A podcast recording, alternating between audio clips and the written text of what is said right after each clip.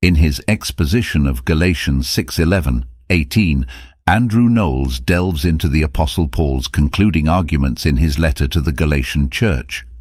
Here, Paul reiterates his central theological stance, contrasting the superficiality of physical rituals like circumcision with the profound spiritual transformation offered through Christ's crucifixion.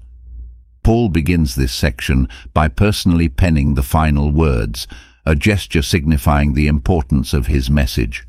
He criticizes the Judaizers, who advocate for circumcision not out of genuine faith, but to maintain appearances and align with Jewish law.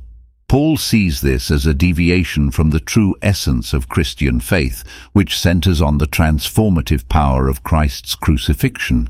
He argues that physical rituals, such as circumcision, are ineffective in aligning one with God.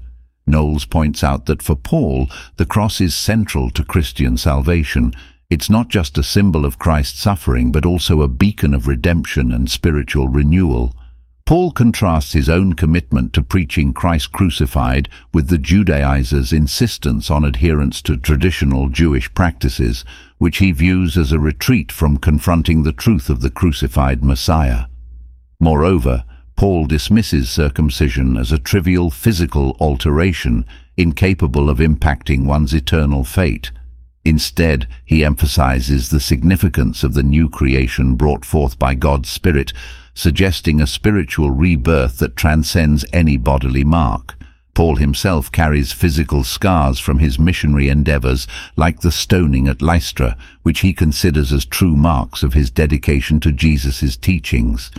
In his final words, Paul extends his grace to the Galatians, addressing them affectionately despite their susceptibility to false teachings.